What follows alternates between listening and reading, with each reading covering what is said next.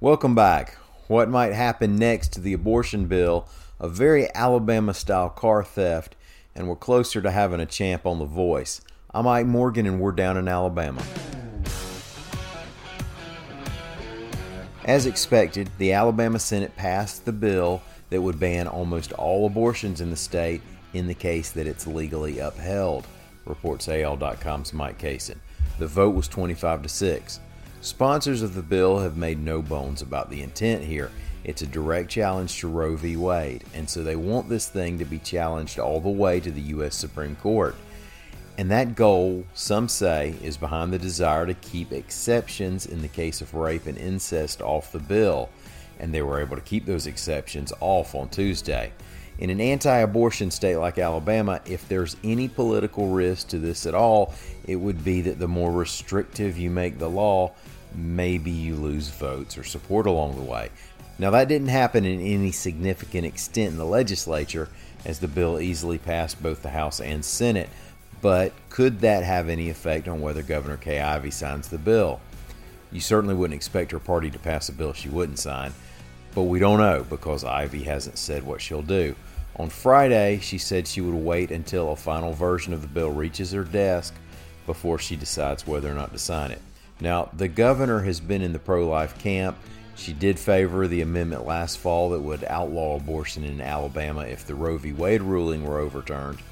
Her opponent, Walt Maddox, has said he's pro life but didn't support the amendment because it didn't explicitly include, you guessed it, exceptions for rape and incest, or even the health of the mother. Ivey criticized Maddox.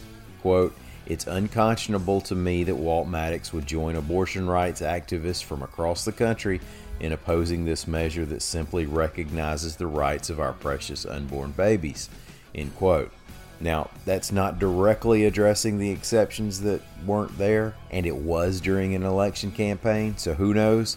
But it's about as good an indicator as we have on what the governor might do. Well, you have car theft, and then you have Alabama car theft.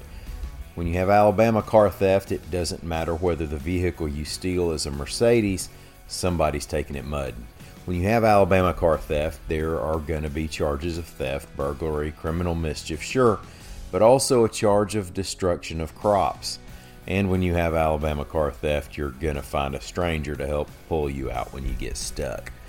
But that's probably where your plan is going to come unraveled. AL.com's Ashley Remkus reports that that's pretty much what happened recently in Limestone County near Athens. Two people broke into a home and stole keys to a 2013 Mercedes C250 and helped themselves to it. A day later, the Mercedes was covered with mud and stuck in a cornfield. Now, you hate it for the owner of the car, but this isn't a crime that's likely to go unsolved. Investigators already have named a pair of suspects 24 year old Brett Kirkland Burks and 39 year old Stephanie Lynn Dutcher. If you have any information on the crime or the whereabouts of the suspects, the Limestone County Sheriff's Office would love to hear from you. Dexter Roberts, that 27 year old country singer out of Fayette, is now Alabama's lone representative on NBC's The Voice, reports AL.com's Mary Colurso. After Tuesday's episode, he's on his way to the finals against three others.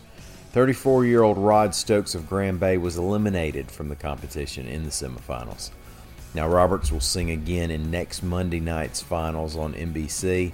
The winner will be announced during Tuesday night's show. Thanks for listening. We'll do it again tomorrow. Until then, y'all come see us on the internet at al.com.